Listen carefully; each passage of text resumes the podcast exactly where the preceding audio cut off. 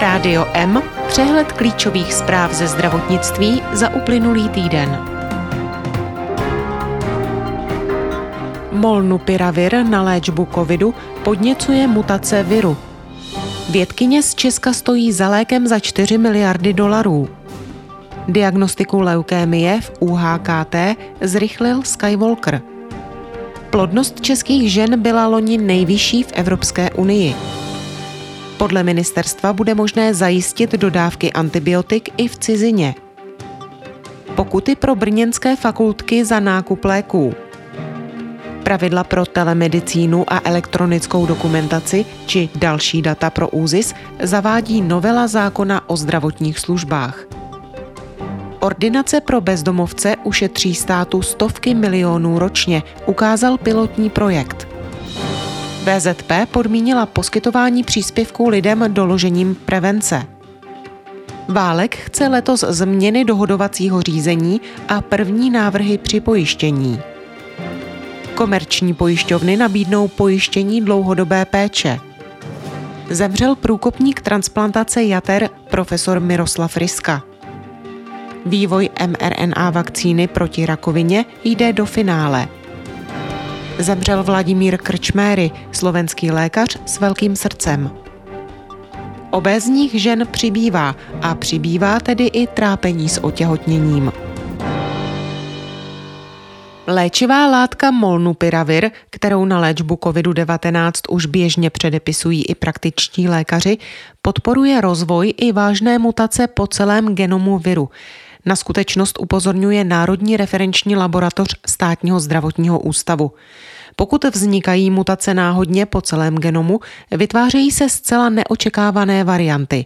Právě ty mohou mít velmi nebezpečné vlastnosti a dopady na zdraví lidí v případě jejich šíření. Ještě vyšší riziko vzniku nebezpečných mutací při podávání molnupiraviru hrozí pacientům se slabší nebo utlumenou imunitou. Předepisování léku s obsahem molnupiraviru by se proto měli lékaři u pacientů s oslabenou imunitou ideálně zcela vyhnout a také pečlivě zvažovat podání molnupiraviru pacientům s běžnou imunitou. Česká vědkyně Martina Benešová Šefer přispěla k vývoji radioterapeutika na léčbu rakoviny prostaty. Odhad tržní hodnoty léku je 4 miliardy dolarů. O schválení léku na rakovinu prostaty pro evropský trh informovala americko-švýcarská společnost Novartis. Radiofarmakum s obchodním názvem Pluvicto schválil i americký úřad pro kontrolu potravin a léčiv. Ministerstvo zdravotnictví hledá vrchního ředitele sekce zdravotní péče. Dříve šlo o funkci náměstka pro zdravotní péči. Nový vrchní ředitel sekce zdravotní péče by měl nastoupit od března. Zájemci se mají hlásit do 3. února. S diagnostikou buněk při leukémii pomáhá v Pražském ústavu hematologie a krevní transfuze nový přístroj Skywalker.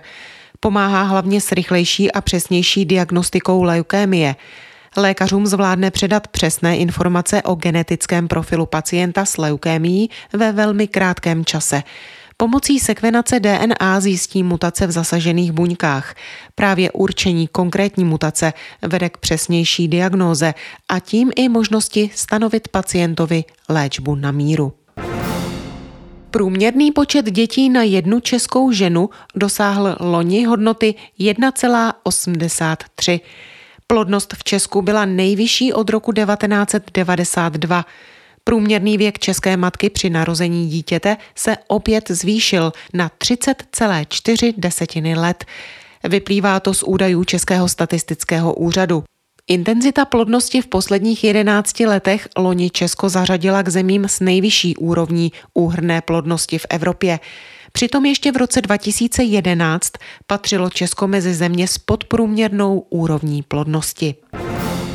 Pokud výrobci nezvýší dodávky antibiotik do České republiky, je možné podle ministerstva zdravotnictví zajistit pro české pacienty léky vyrobené původně pro cizí trhy. Takové stanovisko vzešlo z prvního jednání pracovní skupiny řešící nedostatek některých léků, kterou vede náměstek Jakub Dvořáček. Je složena ze zástupců Ministerstva zdravotnictví, Státního ústavu pro kontrolu léčiv, České lékárnické komory a distributorů léčiv. Z jednání také vyplynulo, že v oblasti antibiotik v tuto chvíli nehrozí, že by pacient nedostal léčbu, kterou potřebuje. V případě chybějícího primárně předepisovaného přípravku jsou dostupné účinné alternativy. Situace kolem dětských antipyretik se výrazně zlepšila.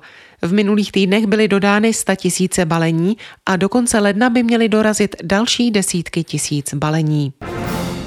Úřad pro ochranu hospodářské soutěže pokutoval obě brněnské fakultní nemocnice za to, že v roce 2018 nakupovali léky za desítky milionů korun bez zadávacího řízení. Fakultní nemocnice Brno musí zaplatit 120 tisíc korun, fakultní nemocnice u svaté Any 70 tisíc korun. Obě pokuty úřad uložil takzvaným příkazem. Ani jedna z nemocnic proti tomu nepodala odpor a sankce jsou pravomocné. Ještě před vánočními svátky stihlo ministerstvo zdravotnictví rozeslat ostatním rezortům k připomínkám návrh novely zákona o zdravotních službách. Ta vůbec poprvé upravuje základní pravidla pro poskytování zdravotních služeb na dálku, telemedicínu. V principu má jít v uvozovkách jen o jinou podobu zdravotní služby, na níž se vztahují stejné zákonné podmínky. Novela obsahuje třeba i změny ve vedení elektronické zdravotnické dokumentace. Měnit se má i sběr a zpracování dat v Národním zdravotnickém informačním systému, vedeném Ústavem zdravotnických informací a statistiky. Připomínky lze zasílat do 18. ledna. Návrh počítá s účinností novely od 1. července 2023. Stát a zdravotní pojišťovny vynakládají desítky milionů korun ročně na opakované odvozy lidí bez domova zdravotnickou záchranou službou. Ještě dražší jsou opakované hospitalizace, které stojí miliardy. Jak ušetřit, ukázal pilotní projekt Ministerstva zdravotnictví. Preventivní týmy složené ze sociálních pracovníků, všeobecné sestry a řidiče oslovovali klienty přímo v terénu a motivovali je k návštěvě ordinace pro lidi v nouzi. U lidí bez přístřeší se totiž potvrdilo, že mnohdy nedokážou odhadnout závažnost svého zdravotního stavu, případně se z různých důvodů obávají návštěvy lékaře a řeší až akutní potíže. Díky včasnému ošetření praktickým lékařem a pomoci při získání vhodných léků se mnohá onemocnění často povedlo léčit ambulantně bez nutnosti nákladné hospitalizace. Dalším pozitivním efektem bylo snížení počtu výjezdů zdravotnickou záchranou službou v okolí ordinací. Podle oficiálních dat se v Česku nachází téměř 24 tisíce lidí bez domova. Některé příspěvky z Fondu prevence VZP letos nově podmiňuje účastí na preventivních vyšetřeních. Konkrétně 500 korun na dentální hygienu pojišťovna zašle pouze těm klientům, kteří v posledních dvou letech absolvovali u praktického lékaře všeobecnou preventivní prohlídku. Obdobně dostanou pojištěnci VZP i tisíci korunový příspěvek na rehabilitační aktivity. Pojišťovna jej přizná pouze těm, kteří v posledních 24 měsících zašli alespoň na jeden ze čtyř screeningových programů. Do testovacích center během letošního Evropského týdne testování na HIV, žloutenky a jiné nemoci dorazilo 1815 lidí. To je meziročně o tisíc zájemců víc. Testy zachytily dvě HIV pozitivní osoby a jednotky lidí se žloutenkou B, C a syfilis. Ministerstvo zdravotnictví chce letos změny v procesu vyjednávání o úhradách zdravotní péče s pojišťovnami. Období, na které by mohly dohody platit, by nově místo ročního mohlo být dvouleté. Ministr Vlastimil Válek bude také pracovat na návrzích při pojištění a bonusech pro pojištěnce, kteří aktivně dbají o své zdraví, nebo na reorganizaci státního zdravotního ústavu a krajských hygienických stanic. Více podpořit chce i vzdělávání praktických lékařů pro dospělé i pro děti a dorost, jednodenní medicínu nebo telemedicínu. Léky Paxlovid a Lagevrio na léčbu COVID-19 začnou lékaři pacientům od ledna předepisovat na e-recept. Pacienti si léky vyzvednou v kterékoliv lékárně. Byla jim totiž stanovena cena a úhrada ze zdravotního pojištění. Sehnat místo v zařízení sociální péče není snadné. Komerční pojišťovny proto přicházejí s pojištěním dlouhodobé péče. Podle demografických analýz se u nás v následujících 15 letech zdvojnásobí počet osob s omezenou soběstačností. Nový pojistný produkt by měl kryt rizika spojená s omezením osobní soběstačnosti. Pojišťovny lidem nabídnou krytí rizik v několika formách. Při pojištění zdravotně sociálního pomezí chystá i ministerstvo zdravotnictví. Ve věku 69 let zemřel chirurg, pedagog a vědec profesor Miroslav Ryska, zakladatel programu transplantace jater v Institutu klinické a experimentální medicíny. Profesně se profesor Ryska věnoval zejména onkochirurgii jater, žlučových cest a slinivky břišní. Ve vědecké činnosti se zaměřoval například na problematiku jaterních přenosů, jaterního selhání a použití bioreaktoru. Profesor Miroslav Ryska, který od roku 2010 zastával funkci náměstka ředitele ústřední vojenské nemocnice Praha, zemřel v pondělí 12. prosince ve večerních hodinách. Rádio M ze zahraničí. Předběžné výsledky probíhajících studií personalizované mRNA vakcíny proti rakovině ukázaly na významný pokles rizika recidivy nemoci i úmrtí pacientů s rakovinou. Alespoň to tvrdí zástupci společnosti Moderna. Firma uvedla, že výsledky klinických studií fáze 2B mRNA vakcíny otevřely cestu ke konečné fázi výzkumu a možnému schválení vůbec první mRNA vakcíny proti rakovině.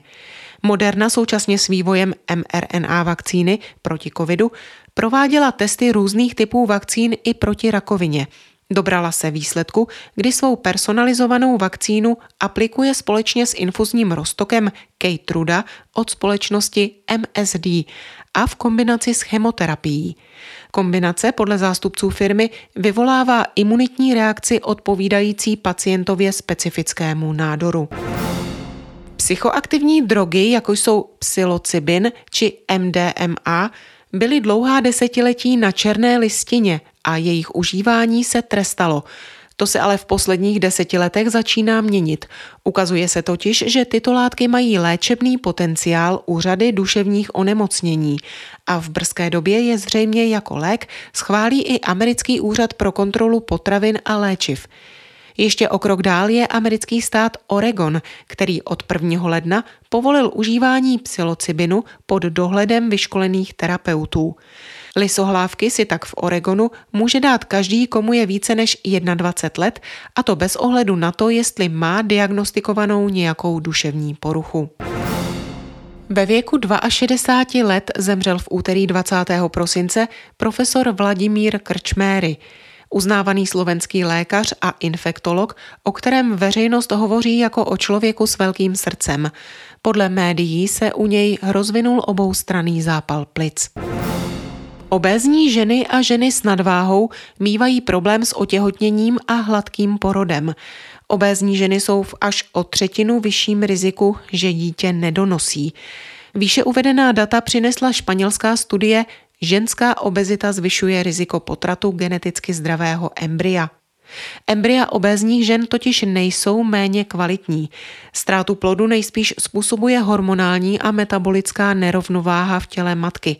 Právě tuk v ženském těle způsobuje hormonální nerovnováhu, nepravidelný menstruační cyklus a ztrátu ovulace. Potenciální matky tudíž jen obtížně přirozeně otěhotní. Umělé oplodnění u obéznějších žen je komplikovanější než u žen se zdravou tělesnou hmotností. Obézní ženy v těhotenství ohrožuje cukrovka nebo vysoký krevní tlak. Obezita ohrožuje i jejich plod, a to vrozenými vývojovými vadami nebo potratem. Tolik zprávy, které připravila Marcela Alfeldy Šperkerová. Naslyšenou příště se od mikrofonu těší Marcela Žižková.